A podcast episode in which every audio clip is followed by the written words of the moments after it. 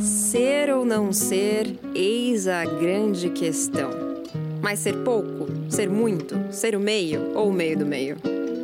Sim, não, quente, frio, homem, mulher, céu, inferno, é tanta coisa que eu já nem sei. Não quero mais coesão. Eu quero tesão. Boca na boca, olho no olho. Não resistir à emoção. Emocionada, sim. Afinal, dizem que viver é para quem tem coragem.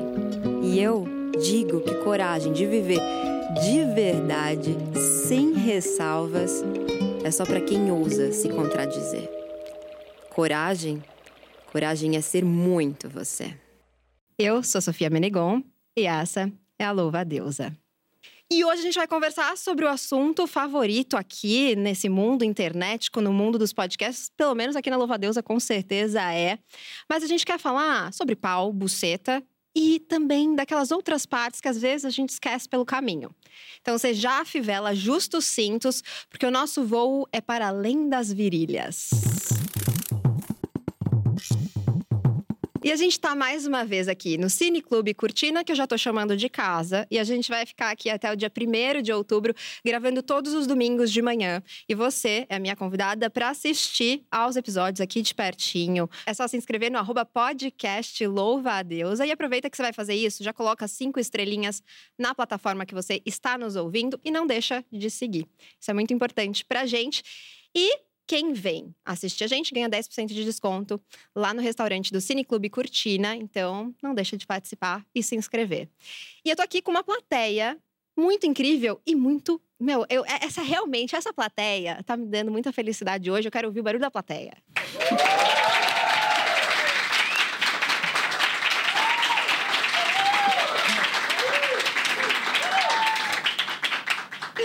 Eu tô com uma plateia maravilhosa e convidadas incríveis. Eu recebo ela, que é médica, com especialização em ginecologia e obstetrícia, também formada em sexualidade humana e terapia sexual pela USP. Marcela McGowan, seja muito bem-vinda. Obrigada, super prazer estar aqui. Estou muito, muito feliz. Ah, eu também estou muito feliz, muito realizada.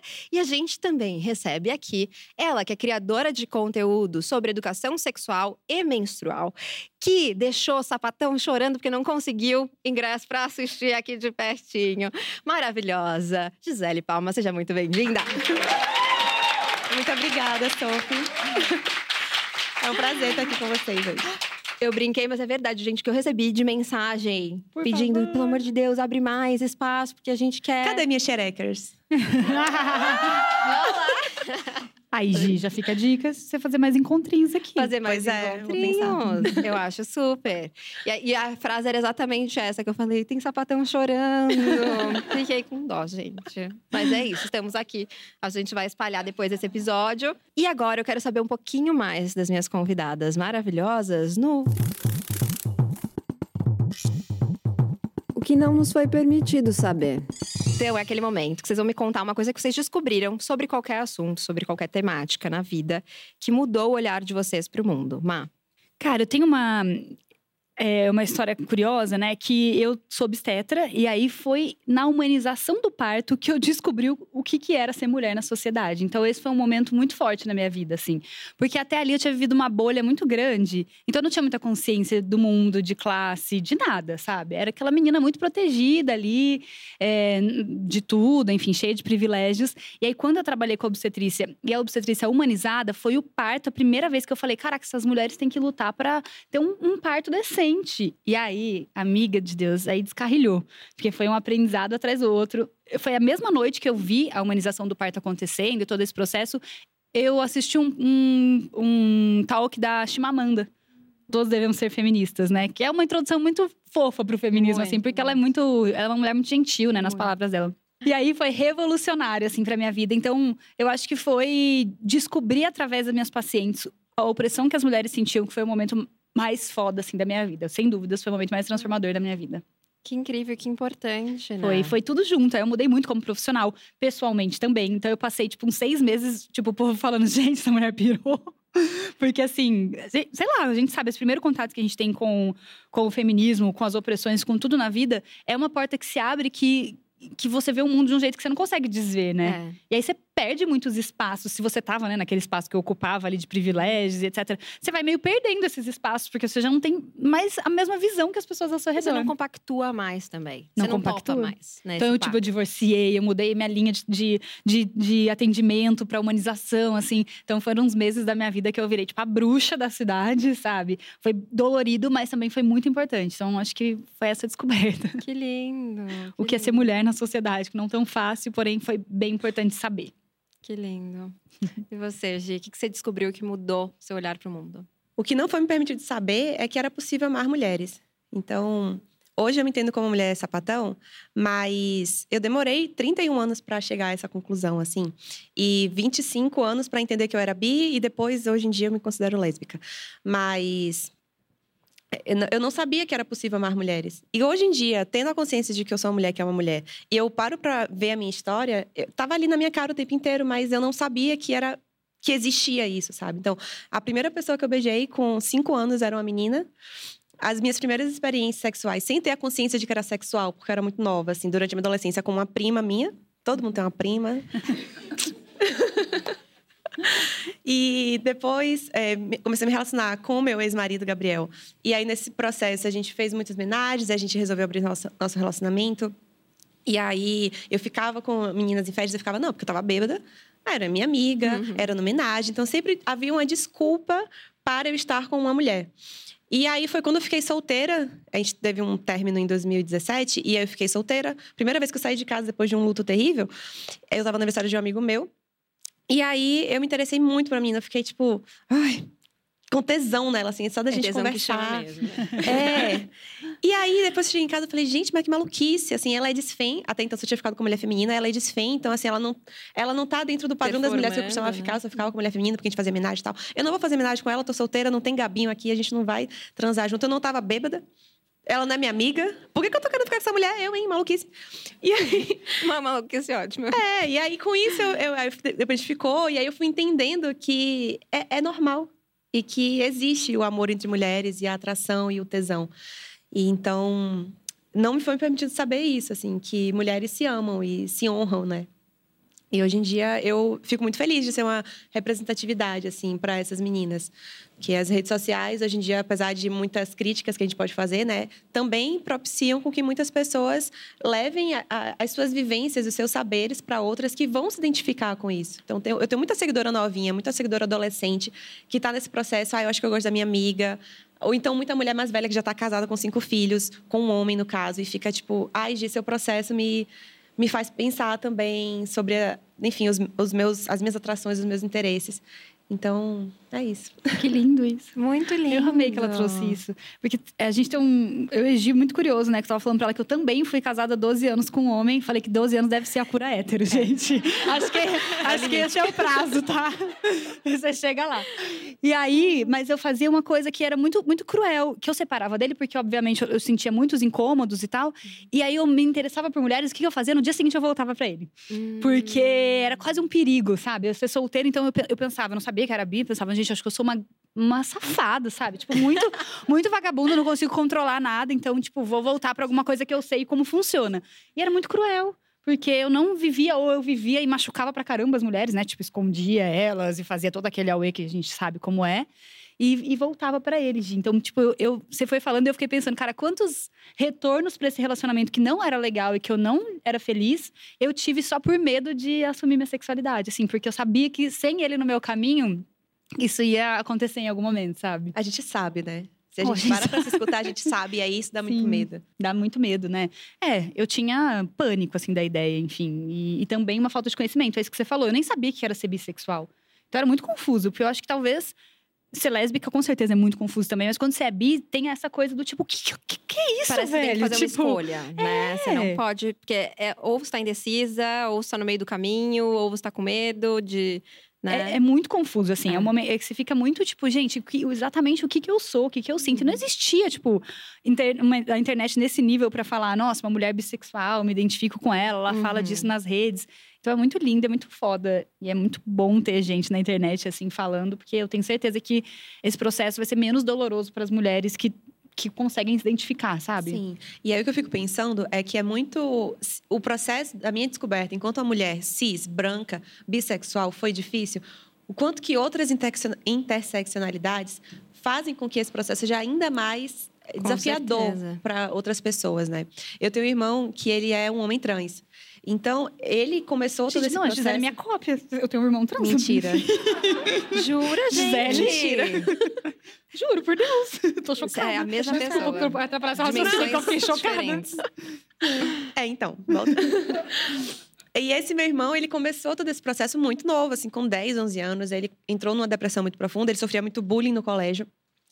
E acompanhar o processo do meu irmão foi muito esclarecedor para mim, que hoje em dia estudo e trabalho com sexualidade.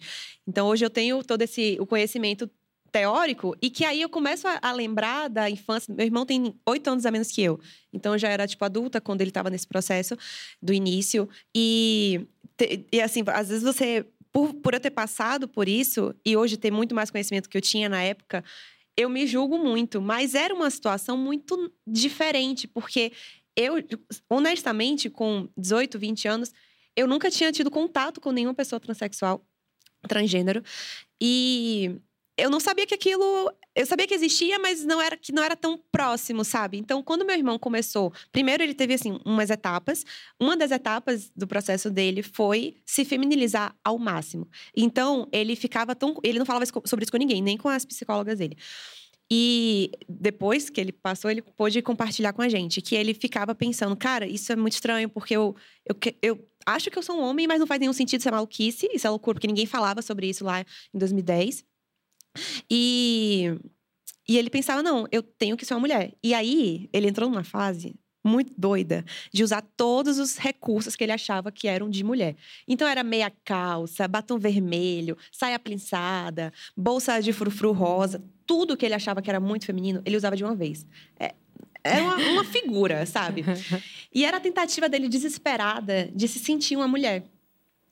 E depois, enfim, né, que ele entendeu o que era aquilo que ele sentia, aquele incômodo. E esse foi o processo foi de 10 anos.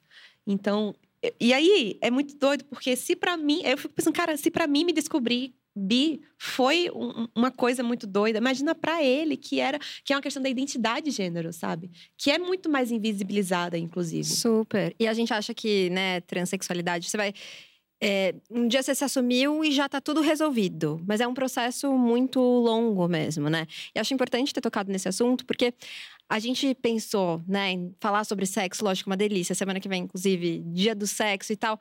Mas é, pensando muito nessa centralidade da genitália dentro do sexo. O quanto que a gente ainda coloca a genitália como é a parte mais importante do sexo. E o quanto muitas vezes isso também é, não é um reflexo do quanto que a gente associa gênero à genitália, né? Imediatamente. Enfim, aí tem milhões de camadas, né? Então a gente pode pensar que historicamente, socialmente, é, a gente centraliza, porque para que haja a concepção, né, para que haja a reprodução, precisa ter o encontro né, de um pau com uma buceta.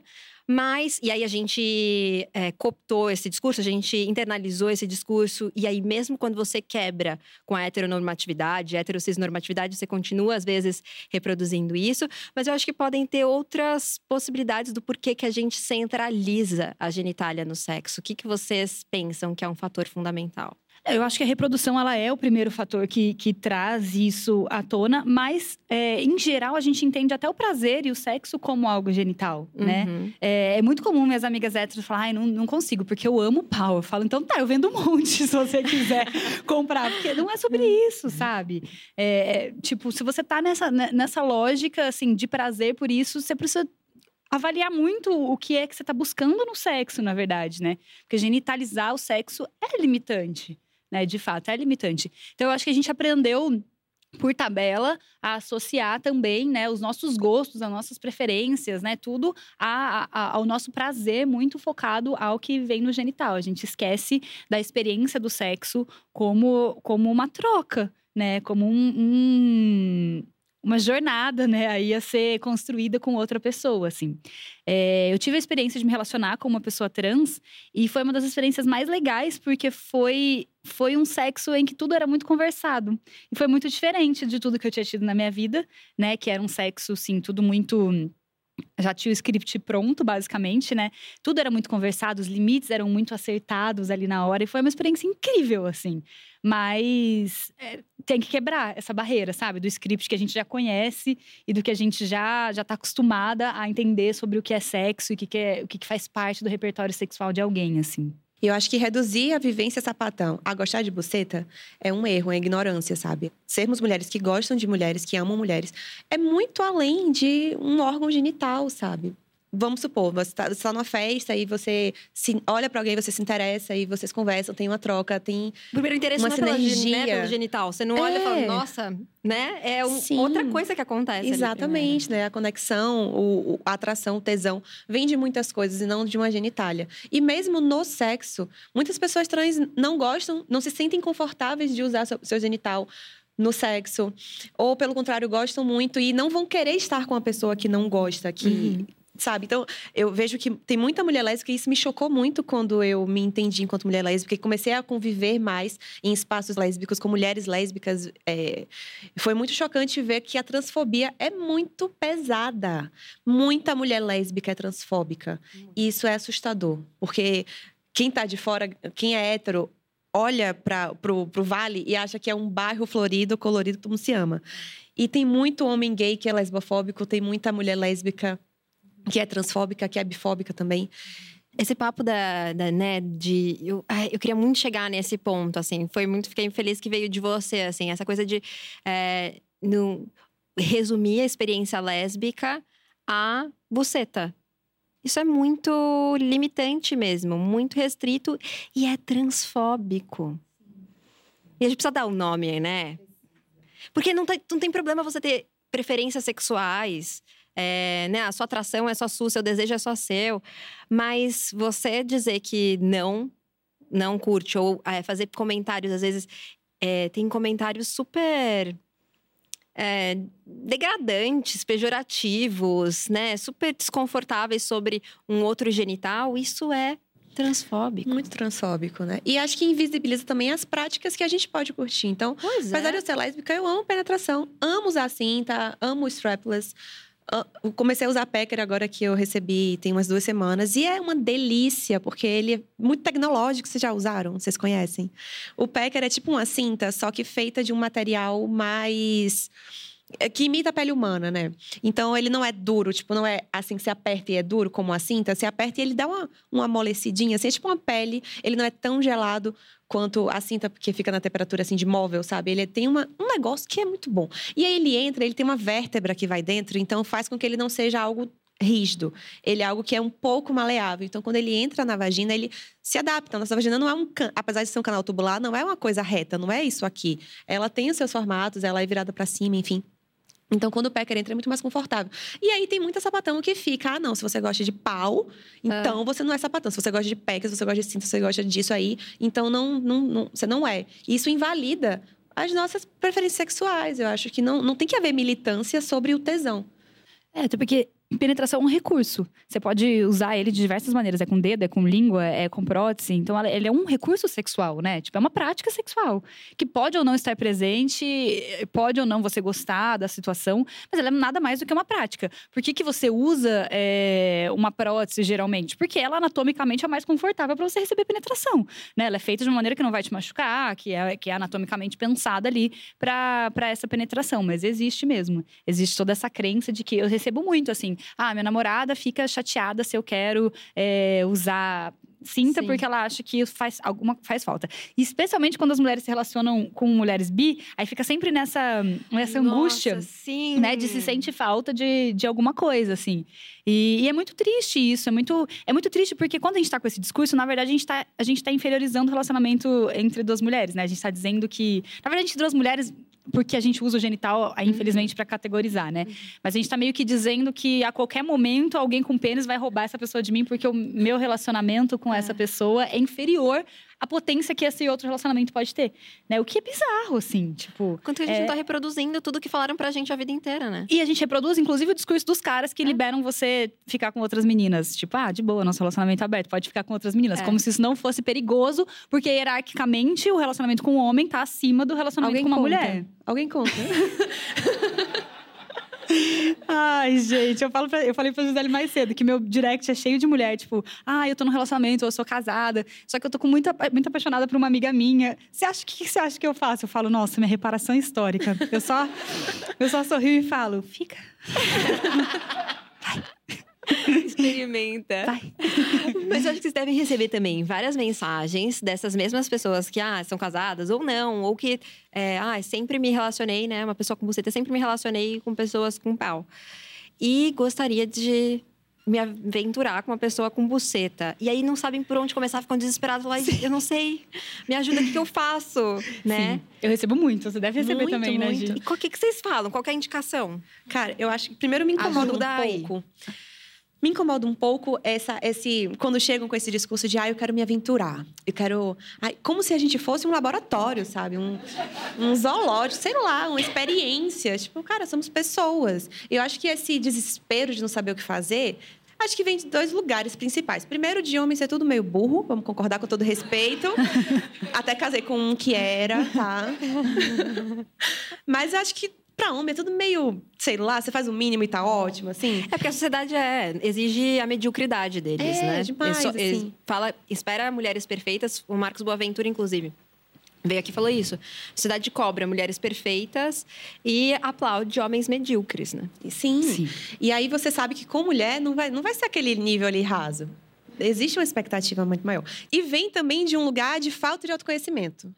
Porque, cara, eu comecei a, a descobrir a minha xereca lá com uns quatro anos. Adoro xereca.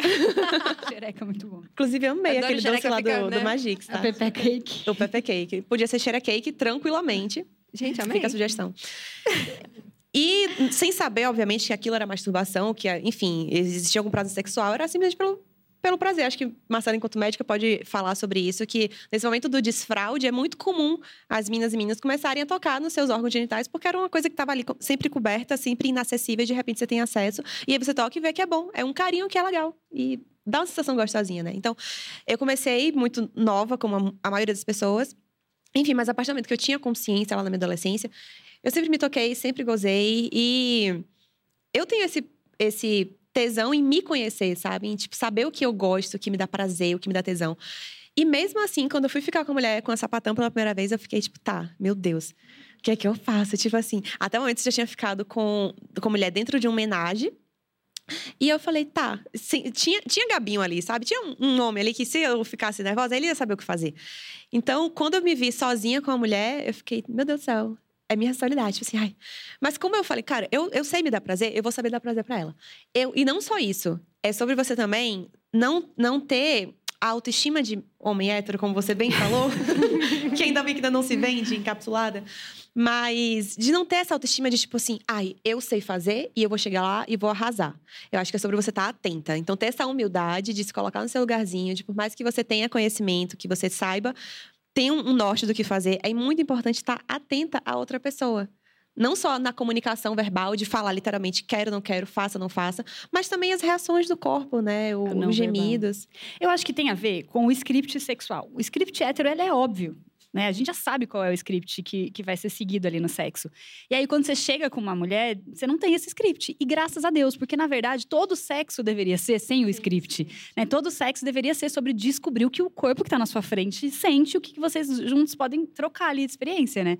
Mas é, a primeira vez que eu fui ficar com mulher também, eu, gente, eu falei, isso é muito difícil. Como assim, com duas quicadas ela não vai gozar?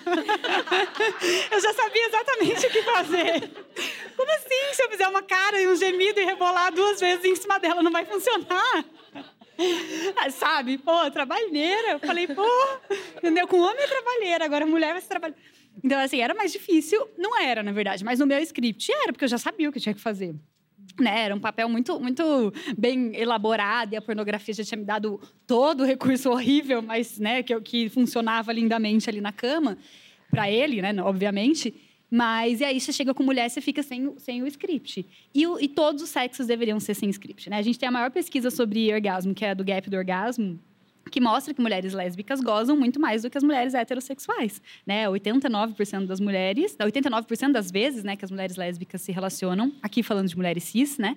E contra 60 e pouco, né, da- das mulheres hétero. E as bi também dá uma caída, porque sempre que você bota o homem no meio, a parada dá uma desgringolada, percebe? Então, assim, e por quê, né? Então, tem muito a ver com isso, na verdade. A falta do script é um presente. É o que os homens deviam internalizar muito no relacionamento deles. E a humildade que a gente falou é uma dica que eu sempre dou. Eu falo assim: assume que ninguém sabe tudo, tudo sobre sexo. Porque você nunca sabe sobre outra pessoa. O universo de prazer dessa pessoa, ele é um universo muito pessoal. Você não tem como saber. Você pode saber algumas coisinhas básicas de anatomia, aprender umas tesourinhas aí, os negocinhos, vai dar uma ajudada. Mas a verdade é que às vezes você vai transar com alguém que não gosta de sexo oral. Você, vai- você sabe É. tudo sobre sexo oral. Aí você vai lá e a pessoa não gosta. Ou você vai transar com alguém que não gosta de penetração e você super ama. Então, assim, é, sexo é sobre descobertas. E a paciência dessa descoberta, né? Eu acho que falta na gente também E na verdade. Não, desculpa. não, desculpa, porque fala assim, a gente tem uma ansiedade emprestada do exemplo hétero, né? Que é a rapidez em que o sexo deve se, se dar, assim, acontecer, começar e acabar. E aí a gente vai leva isso, né? Tipo, mas como é, como é que eu tenho paciência? Isso não vai ficar ruim se eu tiver paciência, né? Não vai esfriar. Então, acho que esse, essa, essa visão que a gente tem, essa falta de script, que é, na verdade, um presente, mas a gente encara como dificuldade, assim. E encontrar a delícia nessa paciência, né? Encontrar a delícia nesse não saber. Nesse desespero de, ai meu Deus, como é que vai ser com essa mulher? Eu não vou saber. Essa duas quicadas não vai ser bonita. suficiente. e você entender que que delícia que não vão ser duas quicadas, que delícia. Meu primeiro sexo com a sapatão duraram seis horas. A gente começou meia-noite, seis da manhã. Eu falei, então. Acho que eu tô apaixonada.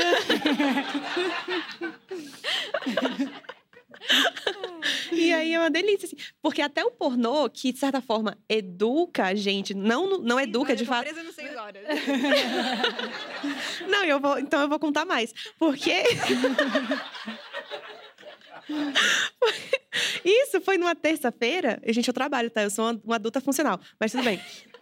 Isso foi na terça-feira. A gente. Ah, vamos lá, era véspera de feriado, tudo bem. Aí na quarta-feira eu fui lá de novo. Aí foram cinco horas. Aí na quinta de... Aí foram seis horas. E aí foram quatro dias seguidos que a gente transou por... de cinco a seis horas. E eu falei, não, hoje é sexta, eu preciso dormir, eu preciso descansar. Não vou te ver, não tenho como te ver. E, a cara, Candy dizia assim, atrás da porta, né? Só, só esperando. Para pra você ver. Então, assim, que delícia. E aí, o pornô, ele, de certa forma, educa a gente, porque eu lembro, lá com 18 anos, quando eu comecei a transar com homem cis, e aí eu transava, né? Enfim, fazia o mínimo e tava ótimo. Eu falei, ah, não, vamos fazer uma coisa mais gostosa, vamos fazer uma coisa diferente. Aí fui no pornô, falei, mulher sentando, cavalgadas. E fui vendo, e depois, ai, boca é tão top. E você aprende algumas coisas, de fato. E com mulher. E se você, coteada, quiser chegar lá e pesquisar tesourinha top, não vai ter. Porque é a tesourinha feita para agradar o olhar do homem. Então, é uma tesourinha que às vezes a mulher tá roçando o cu no, no, no seu osso público. Uns ângulos que não tem como. É uma coisa ilusória. Então, nem que a gente queira tentar se educar pelo porno, a gente não consegue. É muito fake, né? É, muito fake. Não tem referência. Mas essa falta de referência é maravilhoso. Se a gente tiver essa, internalizar essa coisa de que é uma descoberta. Se sabe? usar, né, a falta de referência, né? E que sexo é um pouco desengonçado também, sabe, gente? Eu acho isso É desconfortável. importante, sabe? Porque, tipo assim, às vezes você não encaixa de primeira com alguém, você vai, bota a perna aqui, a perna lá, daí você fala, ai, desisto, vamos pra outra coisa. Aí você ri, e, pode tem- ser e isso. é um pouco sobre isso, né? Não tem que ser aquela coisa toda hora, toda, né, assim, perfeita e cheia de, de dessa ideia que a gente tem, né, da, da- de todo o apelo sexy o tempo todo, sabe? Ele é meio sobre ajustes ali também. É, e não é, é isso, esse negócio do encaixe me faz pensar, né? Em algumas relações que eu tive, eu também tive um casamento, mas não foram 12 anos, foram oito. E, e aí depois. E amiga, tá precisando mais quatro, hein, pra curar. Ah, não, não. Já Tô brincando. Tô bem curada. Não, é, bi, né? Mas é isso. Então, mais É quatro que você vira estamos lésbica aqui. Brincando, tá mais que curado. Oito anos é, meu Deus, Não você é? garantiu o seu, seu castelinho no céu. Não é? Já tô, com certeza. e aí eu comecei a sair com várias meninas, já tava super introduzida nesse papo de sexo, já tinha estudado Tantra, enfim, sexualidade de uma maneira geral, já tava, tinha louva a Deus e tal. Então, eu comecei a sair com várias mulheres e aconteceu com alguma frequência de eu receber um feedback de ai, é estranho transar com você. Teve uma que foi horrível, que falou tem até um tem texto. Trabalhei bem essa história. Tem texto na coluna, tem episódio sobre. Tá, eu tô contando aqui de novo. Tá bem? É, que ela falou que era horrível transar comigo. Mas eu recebi muito feedback de tipo, nossa, é estranho. E aí, quando a gente. Eu perguntava, mas por quê? O que, que tá acontecendo? Era que mesmo dentro dessa relação, que não era uma relação heteronormativa, havia um script a seguir. Então elas esperavam que a gente fosse, né, começar, aí uma ia chupar outra, de nananã, acabou. E eu nunca quis isso, porque para mim era muito importante eu estar no momento e sentir o momento. E sentir, inclusive, esse que você quer falar, mas não consegue porque você ficou com vergonha. E o tesão que vai acontecendo, e aí daqui a pouco você tá pensando em outra coisa, mas você fala, não, deixa eu concentrar. E aí você sente a pele, aí você sente o cheiro, aí você tem vontade de fazer alguma coisa que você nunca teve vontade antes, aí você não faz, porque aí nesse comecinho você tá com um pouco de vergonha, aí quando dá aquela coragem, você vai lá e tenta, experimenta. Tudo isso é muito bonito, né? É um balé, e é um balé, acho contemporâneo, desses que aí uma hora a gente tropeça, e aí volta, e aí sobe, e fica desconfortável, e é, você ri, você chora, e para mim sexo tem que ser um espaço onde a gente pode é, ser por inteiro, inclusive com as nossas né, com a timidez, inclusive com o não saber, inclusive com a coisa que não encaixa e que, você, que fica estranho, é, inclusive com uma palavra que você solta que você vai, não gostei, e você volta atrás, sabe? Para mim, sexo tinha que ser tudo isso. E não. É, não havia uma abertura do outro lado, ou então um conhecimento de que podia ser outras coisas, sabe?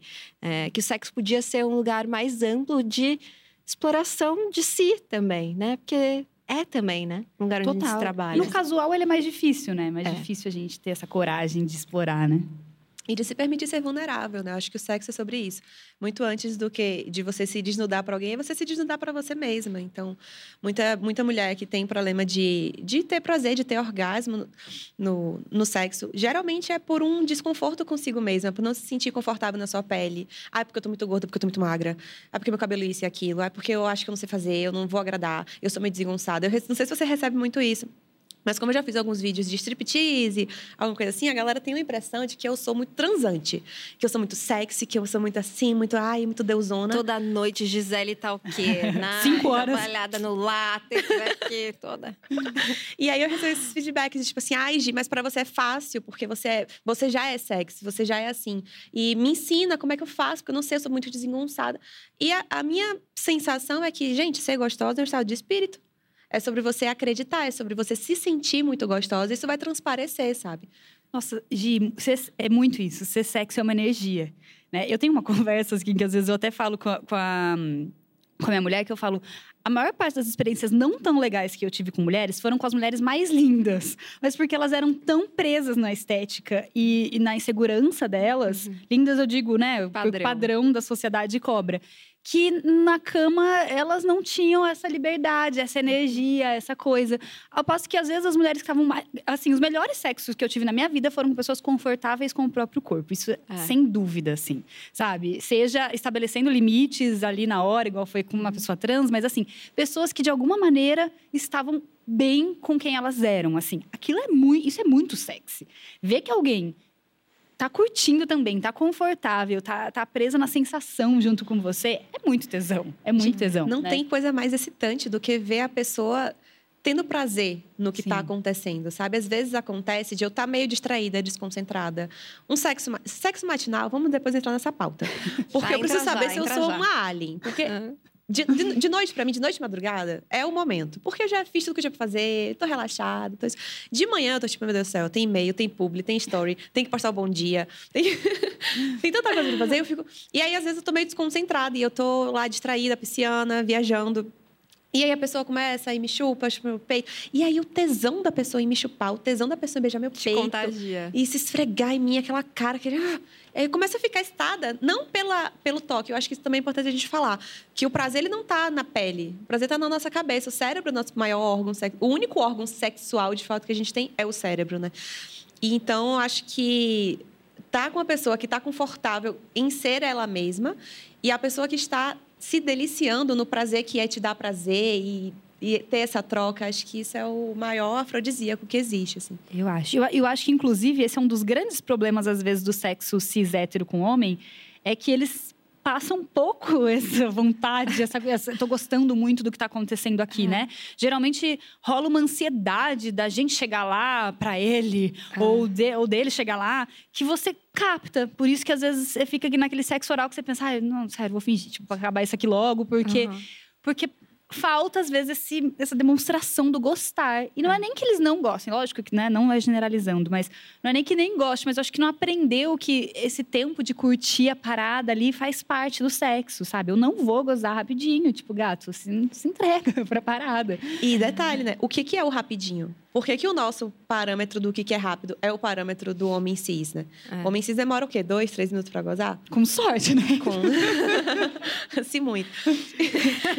e a gente que demora 20, por que, que 20 minutos é muito tempo? É. Por que, que o, o parâmetro tem que ser o homem cis, né? É, exato. Eu sempre falo assim que a gente teve um, grande, um grande problema que, é- que molda a sociedade em geral, que é a história da humanidade foi contada do ponto de vista de homens Uhum. cis heterossexuais, tudo, inclusive o sexo e as pesquisas sexuais. E é por isso que a gente acha que tudo é estranho na gente, porque a comparação sempre foi homens. Então assim, o tempo de orgasmo de um homem, então como é que alguém que demora 15 minutos, em média 13, vai as mulheres, é comparação com três minutos, como é que isso bate se o, se o parâmetro é aquele, né? Só que se o mundo, eu sempre falo, faça os exercícios de inverter o mundo. Imagina o mundo contrário, contado sob a nossa ótica, e a gente, tipo, abismada com alguém que goza em três minutos. E, tipo, e eles seriam o errado, seria a falta de Uhum. padrão, né? Ou eu estaria aqui hoje tendo que falar pra vocês, gente, é o seguinte.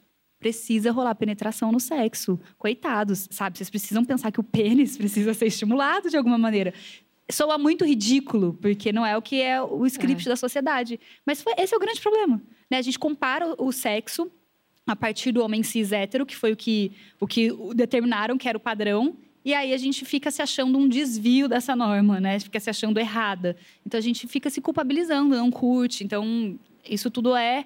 O grande problema da sexualidade é muito mais a história contada sobre ela, na minha opinião, do que qualquer outra coisa, sabe? Com certeza. E essa coisa, né, da gente não ter pressa, que vocês trouxeram, né? A gente não tem coisa mais gostosa na vida do que gastar uma vida chupando uma buceta, né? Acho que a gente pode concordar com isso. E assim, eu lembro a primeira vez que eu, logo depois que eu me separei, que eu chupei uma buceta. E. hum, Quanto que pra mim aquilo foi tão incrível de ver, né? Vocês estão falando de proporcionar esse prazer, de ver esse prazer acontecendo. Pra mim aquilo já era os- muito bastante pra mim estar ali, sabe? Naquela posição, vendo a pessoa é, sentir tudo que ela estava sentindo, que, lógico que não era eu que estava proporcionando, mas eu, de alguma forma, facilitando aquele processo, é muito gostoso.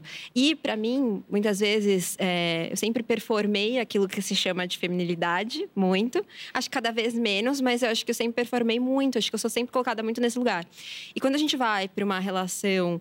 é, com outras mulheres, né, ou pessoas socializadas com mulheres, é muito comum que a gente estabeleça algumas é, alguns rótulos, né, tipo ativa, passiva, relativa, né, e eu sempre fui colocada nesse lugar de passiva, muito embora eu nunca entendi muito esses Te entendo, esses critérios, né? E sempre me incomodaram, porque afinal.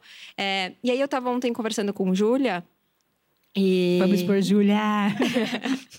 Não, a gente estava conversando sobre esses papéis, que ainda assim, né? Porque eu fico pensando quanto que não tem uma relação com os papéis de gênero no sexo hétero cis normativo, né? Essa coisa de ativa, passiva e relativa. E aqui, sem querer falar de preferências sexuais, porque acho que, mais uma vez, preferências devem ser respeitadas, cada pessoa tem a sua e tudo mais. Mas eu acho que advém um pouco daí, mas mesmo assim, o quanto esse papel de ativa é muito diferente do papel ativo é, do homem cis, que é que não é o de proporcionar, de facilitar o prazer. Mas quando a gente está falando de uma mulher ativa, a gente está falando dessa que promove esse prazer, né? Quando mesmo assim, mesmo quando a gente bebe um pouquinho dessa fonte, dessas ideias, é, a gente ainda é se tão prende. diferente, né? Ah, é. Mas se prende também, né? É. Existe isso muito. Quando eu comecei a me relacionar com mulher, eu pensei, gente, como é que é o dia que eu vou comer alguém, sabe? Que só porque eu sou feminina, ninguém vai me dar essa oportunidade. Ai, só porque eu performo feminilidade, qual é esse dia aí? E tinha muito isso, as pessoas me engessavam nesse lugar, é. assim, e também era um lugar mais confortável para mim na época, né? Vindo de vários relacionamentos hétero, uhum. era um papel que eu sabia mais entregar ali uhum. naquele momento. Mas eu, eu, eu, acho tão doido isso, assim, porque ontem mesmo meu irmão tava falando de não sei quem. Ele falou, ai, você sabia que fulana é ativa? Aí eu falei, nossa, mas que papo, porque assim. O que, que, que é ser? Eu espero que todo mundo seja ativo no sexo, é. né? Assim, pelo amor de Deus, todo mundo precisa entregar é. prazer ali naquele sexo. E é um papel muito emprestado, né? Do, muito do, emprestado. Do sexo hétero, assim. Que eu, eu, eu sempre tive dificuldade de compreender isso com mulheres. Eu sempre fiquei, tipo, sério, assim, né? O que, que é ser ativa, que afinal? O que é ser ativa, né? Afinal de contas, assim. É. Quer dizer, então eu posso só deitar aqui, você vai fazer tudo e eu vou... E depois acabou? Sei lá, é muito, muito triste, né? E então sempre foi um papel que eu fiquei. Eu sempre achei confuso isso com mulheres, porque é diferente você não gostar de penetração. Uhum. É, é uma prática válida, que inclusive pode acontecer no relacionamento hétero, em qualquer okay. situação, né? É, então, o que, que, determina atividade e passividade, sabe? Sobre o que, que a gente está falando quando a gente está falando disso? É para mim é confuso até hoje. Eu, eu fico, eu acho estranho uhum. esse engessar. Para mim é muito mais sobre práticas. E aí, quando eu tô com uma mulher, eu quero entender que práticas fazem sentido para ela né? Mas assim, pô, tipo, eu, né, eu sempre vou ficar num papel de receptora da parada, sei lá, muito esquisito é. isso, né? Qual é o prazer em não dar prazer? Assim, eu acho muito estranho. Então, eu sinto que tem, tem mulher, tem, tem, tem de tudo, né? Assim, tem, tem. mulher passiva que se diz passiva por, na verdade, ser submissa e usar o termo. Exato, eu acho que o termo se confunde aí. Se confunde aí. Eu é. acho que no sexo lésbico é muito mais sobre essa a energia, a energia da passivinha, sabe? Energia uhum. de cadelinha. que eu já, eu já me incomodo tanto com isso, gente, assim, dessa coisa, porque tem lugar em que você pode usar, mas tem um lugar muito machista que você pode usar isso, né? Uhum. Ainda é muito machista. Eu já fui sair com uma menina uma vez, que é essa mesma que falou que eu transava mal, tá? Depois vocês perguntam. não vou contar quem é, não. Mas assim, dá vontade. Mas ela chegou pra mim e falava assim: ah, eu saio é, com as passivinhas, que aí eu como e mando embora. Aham. Gente, isso é escroto pra caramba. Tipo, é muito machista. E a gente precisa falar disso, porque existe muita reprodução de machismo no relacionamento entre mulheres. Isso é muito triste. Eu tenho uma amiga que fala: Ah, eu gosto de. Tipo, ela, o tesão dela é converter hétero. Na cabeça dela, ela quer provar que ela é tão gostosa que nem as mulheres hétero resistem é àquele, aquele também, né? sexo. Né? Tipo, é muito bizarro, uhum. sabe? Tipo, é, é, não tem problema, assim, você se relacionar com uma mulher hétero. Mas, mas assim que bizarro você ter essa mentalidade, né? Porque o que, o que, você está buscando nessa pessoa? Não é uma relação de troca. Você está buscando provar para você que você conquista ou que você muda a sexualidade de alguém a partir do quão interessante você é. Só que inverte essa lógica e pensa num cara que é muito gato e fica enchendo o saco de uma sapatão, achando que se ele comer ela, ele vai ser a cura sapatônica dela, sabe? É, é muito bizarro isso, assim. Na minha cabeça é muito triste essa fala. E eu acho muito machista. Eu acho, eu, eu acho essa coisa de ativa e passiva uma parada que a gente precisava repensar. E falar sobre sobre atitudes e, e, o que eu gosto no sexo, porque é diferente, né? Tipo, os atos que eu gosto e que atitude geralmente eu sou. Eu sou uma pessoa menos, né, tipo, dominante no sexo, ou mais dominante no sexo. Ou brincar com essas possibilidades podem ser descobertas uhum. muito boas também, né? Sim. E aí eu acho que também entra a questão da fé e da desfém. É, eu acho que muito problemático a gente, enquanto sociedade, enxergar a feminilidade como sinônimo de heterossexualidade. Então, a gente, por ser mais fem, é, olham pra gente como se a gente fosse hétero ou, no máximo, bi. Mas a gente não tem o direito de ser lésbica porque a gente é fem, sabe? Isso é um absurdo. E também achar que porque a gente é fem, a gente é passiva ou a gente é submissa. E, pelo contrário, também olhar para uma mulher desfem e pressupor que ela é dominante, pressupor que ela é ativa. Isso também precisa ser quebrado, né? Porque a roupa que a gente veste, o cabelo que a gente usa, o nosso comportamento não dita nada sobre o nosso tesão e sobre as nossas preferências sexuais. Mas ainda voltando para esse rolê de ativa, passiva e relativa, é, que ainda são termos usados e que eu tento é, enxergar isso pelo olhar da energia, da vibe, e não de fato pelo fazer. Porque se for pelo fazer, gente, as pessoas passivas no sentido de, ah, eu não faço nada, eu só sou comida, eu só sou chupada, você não está sendo passiva, você está sendo escrota, você está sendo egoísta. Porque o sexo é a troca. Então, que sexo é esse que você tá deitada e a mulher faz tudo, a outra pessoa faz tudo, né? Então, nesse sentido, todo mundo tinha que ser ativa, assim, vamos pregar isso aqui. Mas no sentido da energia, eu super entendo que tem a pessoa dominante que de repente vai gostar de amarrar, e a outra mais passiva, submissa, que vai gostar de ser amarrada. Uma vai gostar de dar um tapinha, outra vai gostar de receber esse tapa. Uma quer enforcar, outra quer ser enforcada. E essas são as compatibilidades sexuais que podem ser muito interessantes. Mas eu entendo que essa questão de ativa, passiva e relativa vem desse lugar ainda um pouco bastante heteronormativo da penetração. Que o sexo ele é muito falocentrado. Então, a gente entende a pessoa ativa como a pessoa que penetra. Então, o homem, na relação homem-mulher, homem cis, mulher cis, existe essa questão de o homem. Não, não tem a questão de quem é o ativo e quem é a passiva ali. Porque se tem um pau, aquela pessoa automaticamente é ativa. Sendo que esse homem pode simplesmente gostar de dar o cu para a namorada dele todas as vezes. E vamos combinar que a posição deitado, quem tá em cima, muitas vezes, né, nessa relação hétero-cis ali da mulher, é por cima. Então, assim, ela tá bem ativa ali, é. né? Essa oh, não é uma posição de A gente é ativa pra caramba, né? a gente dá o um nome. É canseira. É, é, geralmente é só ativa mesmo. É só ativa. então é isso. E aí, repensar o que é ser passiva. É. No sentido da submissão. Porque dá para ser passiva e dá para ser muito ativa. Então você tá embaixo, a pessoa tá te comendo você tá deitada, mas você não precisa ficar deitada. Você pode ficar mexendo seu quadril, você pode também, tipo, enforcar, bater, você pode gemer, você pode fazer tanta coisa, sabe? Desde que seja Falar. parte do acordo também. Porque eu acho que tá tudo bem se você quiser ficar deitada. Se assim, ah, hoje é. Você vai ficar quietinha. É, e, hoje né? você vai ficar hoje sobre você, toda né? minha, nananã. É, é uma delícia vibe. também. Tem dia que você tá cansada, delícia. E, e, mas é, é, que eu acho que não é sobre engessar, né? Eu acho que o problema é engessar o papel. Porque a gente perde também. Se você se coloca nesse lugar de, eu, ah, eu sou ativa. E às vezes eu nunca experimentei uma mulher me penetrando, ou uma mulher fazendo o que é dito ativo, e pode ser uma experiência muito gostosa, e às vezes você se limita nesse papel que você foi engessada.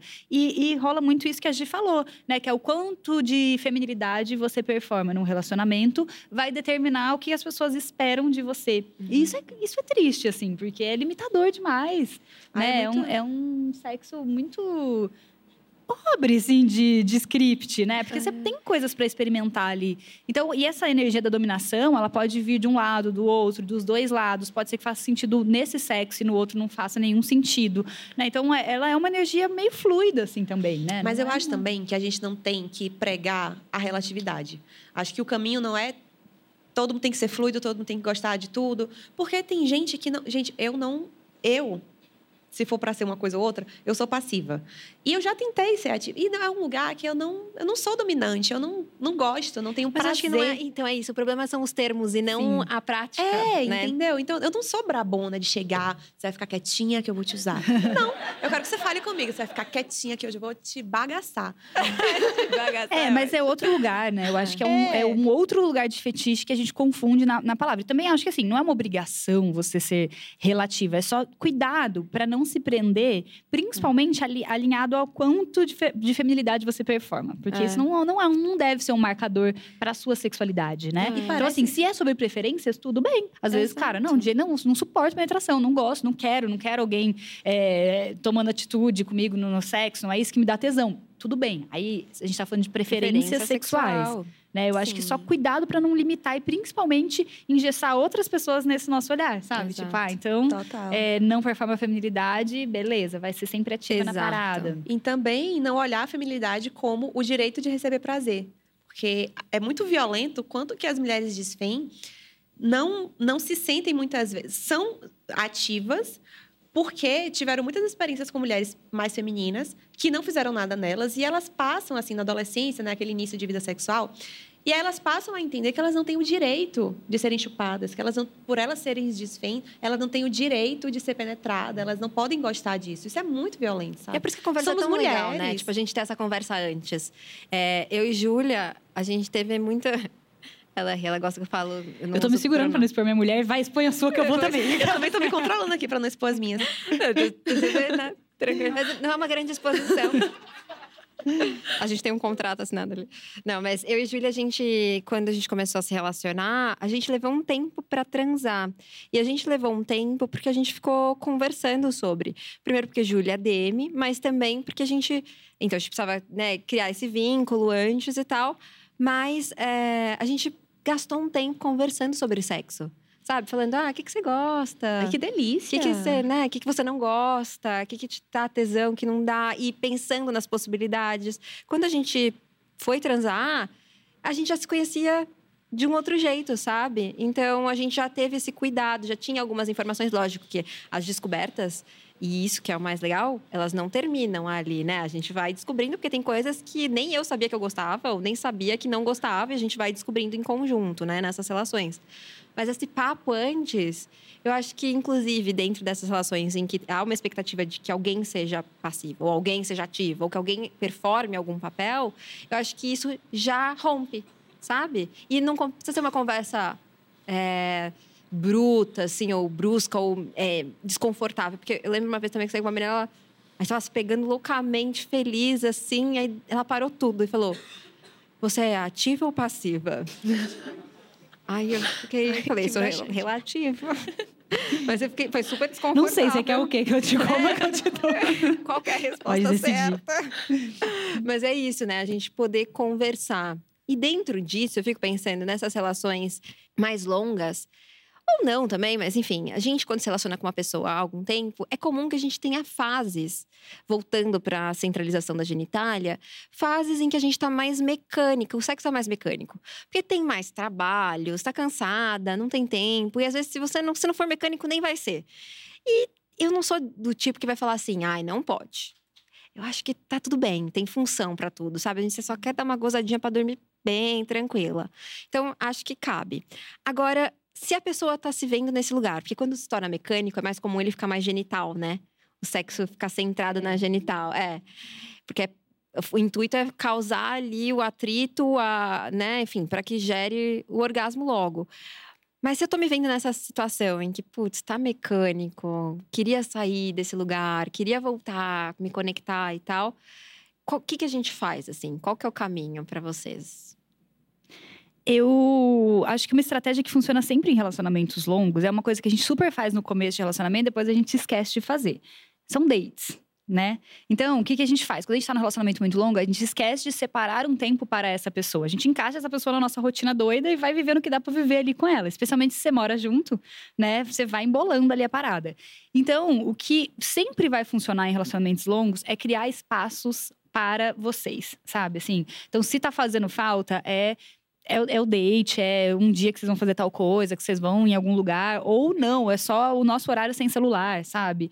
Ou, tipo, é, é, cri, é criar clima. Uma coisa que a gente sempre faz no começo, a gente se veste pra pessoa e coloca investe música. muito, coloca música e, e cria todo esse contexto. Nem é tão difícil assim, só que a gente esquece. Então, a minha dica sempre é, na hora de, de resgatar quando a gente tá sentindo que perdeu um pouco a mão, ou que tá muito tempo sem sexo, ou que o sexo tá uma coisa meio obrigatória. Não obrigatória, né? Mas aquela coisa que você vai fazendo ali. Cumprir quando, tabelas. Cumprindo as tabelas ali. É resgatar um pouco esse momento de, da relação, sabe? Isso funciona muito bem. Eu tenho muito isso, isso dentro do meu relacionamento como uma regra. E, e aí, quando, quando a gente especialista em sexualidade, a gente fala, ah, marcar um, um, um, dia do sexo, marcar o horário do sexo, as pessoas ficam, ai, mas como é? Tipo, nove e meia vai acordar, vai transar? Não, não é sobre isso. É sobre dates. É sobre uma coisa que vocês já faziam, só que vocês perderam mão de fazer. Então é criar espaço. Eu tenho isso muito dentro do meu relacionamento, sabe? Tipo, date do pôr a música e romantizar a parada uhum. e ficar sem celular e, e, ter aquele contato, aquela troca, aqueles beijos. Se vai virar sexo ou não, não sabemos, mas existe o date, sabe? Sim. Isso ajuda muito a conectar. Eu acho bem importante dentro faz, dos relacionamentos longos. Faz muita diferença. Eu até pensei que você falou de música e colocar, criar o clima. Outro dia a gente. Eu tô trabalhando muito e tal, enfim. Aí outro dia eu virei pra. Júlia falando, não. Mas outro dia virei pra Júlia. Ai, caiu meu ponto aqui. E falei, gente, não aguento mais transar ouvindo Jacan, que a gente tá assistindo Masterchef. Fica de fundo. Ai, não aguento mais. parei, para. Não aguento mais. Falando coisa da comida ali, aí parei. Porque faz Faz diferença. Não, e música tem um potencial muito grande de criar clima, né, gente? Muito. Nossa. O Jacan O não. Jacan não, gente. Já que eu imagino que não, não seja a melhor opção mesmo, não. Mas a- eu, eu tenho dificuldade, por exemplo, se, se trans no meio do filme é um filme que fica pá, pá, tiro, não sei o que atrás, isso me distrai pra Distrai. caramba. Eu sou uma pessoa que tenho essa. Então é bom entender isso de- da gente também. Eu, eu gosto de música, eu coloco. E é muito doido como cada playlist te leva pra um lugar. Te leva Cara, pra um lugar, sim. eu amo. Se você bota uma playlist de funk, minha filha, você senta ali, qual é o Aham. negócio que você tá, você você encarna, né, o funk. E aí, se a outra playlist é mais sexo, ou se é mais lenta, você meio que se Faz conduz um amorzinho. no, no mesmo clima que a música tá indo, é muito bom. Isso é muito bom mesmo. Eu acho que o relacionamento longo, e eu que vivi 12 anos no relacionamento, e meu relacionamento não acabou por uma frieza sexual, não, por outras questões. Então, assim, eu, eu sei e vivi isso. É muito importante manter as preliminares, né? A gente. E aí, isso é muito lesbofóbico também, a, a compreensão de que a preliminar é o oral. É o comer com a mão, isso tudo. Que, o que é o sexo? É meter um pau numa buceta. E, na verdade, a preliminar é você alimentar as- a- o seu amor pela pessoa pelas cinco linguagens possíveis, principalmente na linguagem que for dela e a sua.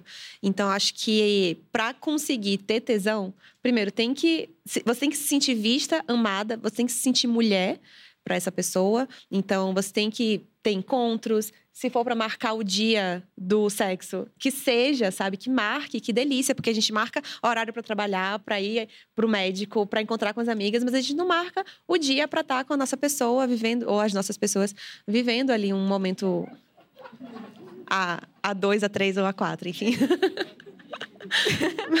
Eu perdi alguma coisa, gente. É que ela meteu um plural ali na frase dela. entendeu? É, então, eu tenho 17 namorados e 5 esposas. 17 não, 13, porque, né? Complicar 17 Fica é complicado. melhor. 17, vai ficar com 13. 17 mais 13 5, tá bom. 22 é pior ainda. 13 deve ser já difícil demais de manejar. É, Acho que meu limite foram três. sim. Eu, 13, eu ia falar uma coisa aqui que eu já Três namoradas? É, Ao mesmo tempo? é. Três afetos, assim, eu chamo Ah, de sim. afetos. Mas que eram, tipo, essa relação séria, só que a gente não rotulava. a Ai, gente era desconstruída e tal. Aí, primeira semana com Júlia, eu pedi ela em namoro. Ela não aceitou, a gente demorou um tempinho, aí, enfim, depois namoramos. Essas Che- che- sempre chega a nossa vez, né, amiga? Chega! Eu, o dia que eu conheci o Luiz, eu, eu já tava numa fase que eu tinha vergonha do meu porteiro, porque eu acho que nem ele entendia, sabe? porque subia homem, descia mulher, subia dois juntos, sabe? Eu já tava, tipo, desencana. E aí, eu- depois ficou tudo bem, ela chegou e. Acontece, Acontece. gente. É. Essa coisa E do, do romantiquinho. Acabou. Sabe uma coisa que eu, que eu fiquei pensando, que a gente podia falar antes de jogar umas verdades pro universo? Já tá acabando? Ai, a primeira parte. Ah, tá. Tem parte 2. E você pode correr para assistir clicando, escaneando o QR Code que está aparecendo na sua tela agora ou clicando no link aqui da descrição desse episódio. Ótimo gancho, obrigada! Mas sabe uma coisa que eu fiquei pensando? A gente tá falando desse do amorzinho que tem o clima, a música vai colocar. Às vezes você vai ficar, nossa, né, quicando, às vezes uma coisa mais intimista e tal.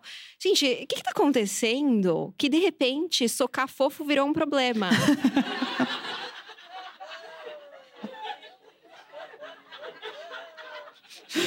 Sim, amiga. Eu fiquei um pouco escandalizada também, especialmente com a informação do soco na costela. Isso, Aí- isso para mim foi assim, não, não, um soco na costela para mim é pior que jacan, na moral, na- não venha. Eu fiquei um pouco chocada também com essa informação, porque tem seu valor o soca fofo. Gente, eu soco muito fofo. Ai, não tem seu valor, não. Ainda Não bem que tem? isso aqui é um debate, a gente pode falar sobre tudo. Eu não, eu, hein? Amiga, você não gosta de um amorzinho fofo nem Ai, uma não. vez na vida? Amorzinho? Ai, Ah, é porque Não? a gente talvez Ai, esteja gente. Apaixonada. É É que ela não gosta eu nem de sexo gostei. matinal. Eu amo sexo preguiça matinal, Eu amorzinho gosto de sexo, sabe que horas? Três horas da Você nem tarde. sabe o que você tá fazendo. Deus de, de- três da tarde? Três da tarde, me Deus bate um me livre. negócio, gente. Deve ser alguma coisa hormonal. Gente, três da não. tarde, fico desesperada. Não. Pe- peculiar. Peculiar, né? Peculiar. Sei. Aí eu gosto do, do soca brabo mesmo. É. Gente, acho que tem Brabo. espaço pro soca brabo. Sabe a violência doméstica? Aqui é o meu sexo. Isso aí, polêmico demais. Jesus. Mas você gosta de soco na Gente. costela também? Oi? Soco na Não, aí, costela? aí é, é- aqui é, é o limite. O, O muro soco que na divide costela. É o soco na é costela. o soco na costela. Aí já é demais pra mim. Gente, eu amo o soca bravo também, mas eu, eu acho que o soca fofo tem muito valor. Tem Ai, muito Sério. valor. Soca fofo de manhãzinha que você não gosta. É o combo horrível pra você. Você- Não, é- mas de é manhã- Só, soca fofo de manhãzinha, assim, Não, só pra você começa- acordar. Só assim, eu sabe? Aquela entendo. preguiça, você mal se Delícia. mexe, aquela coisa. Eu acho Não, incrível. eu acho delícia começa também. beijinho, que é mas começa fofo, mas tem que ter uma progressão de carga ali. Gente. Eu, a- às vezes, eu uso umas roupas assim, parecem mais dominadoras, às vezes uma coisa assim, uma postura assim. As pessoas acham que eu sou a soca braba. Gente, eu sou muito amorzinho. Eu sou. Se eu pudesse, eu só socaria fofo.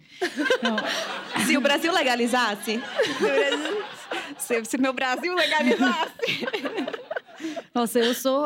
Vamos aproveitar pra pôr astrologia, mas eu sou tipo o estereótipo do Sagitário. O que você estiver oferecendo, eu tô Você tá topando, aceitando, sabe? sim. Sim, o vamos, vamos. Mas eu acho que o soca fofo tem seu valor, sim. Não acho tão ruim também, não. Acho que tem momentos pra ele Lógico, acontecer. te- Tem. Eu gosto também de outras coisas. Eu gosto. Principalmente de soca fofo.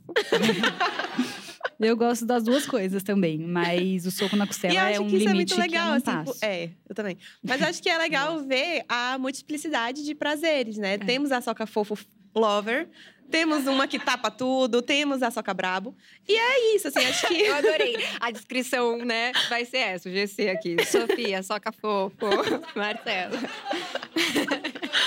E aí acho que o sexo é sobre essa compatibilidade sexual, de você conversar e ver, né, o que vai funcionar ou não. E eu acho também que é de momento de vida e da pessoa com quem você tá também. Então, a, a minha primeira esposa,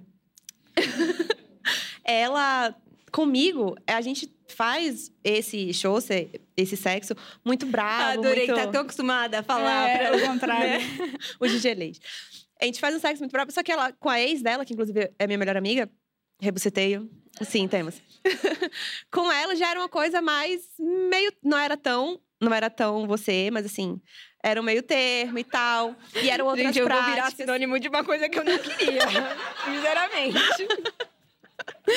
E aí eu acho que cada pessoa, cada relação e cada momento de vida também dita muito, né, do que da sua vibe, assim. Nesse relacionamento meu com o Gabriel por 12 anos, tinha ali o, o, o pão com ovo, que era mais certo de a gente gostar ma- mais vezes. Só que a gente passou por várias fases, assim. Inclusive por uma fase de guinage, que é aquele sexo é, que tem o o pênis, enfim, mas vocês não fazem a penetração, que é só roçar e tal. A gente passou por essa fase. Outra fase só curlover, só anal mesmo. E aí tem tudo, sabe? Tem de tudo. Eu acho que. E que delícia que tenha, sabe? É, eu acho que compatibilidade é uma palavra importante. Eu, eu lembro de uma professora que eu tinha de sexualidade que ela falava.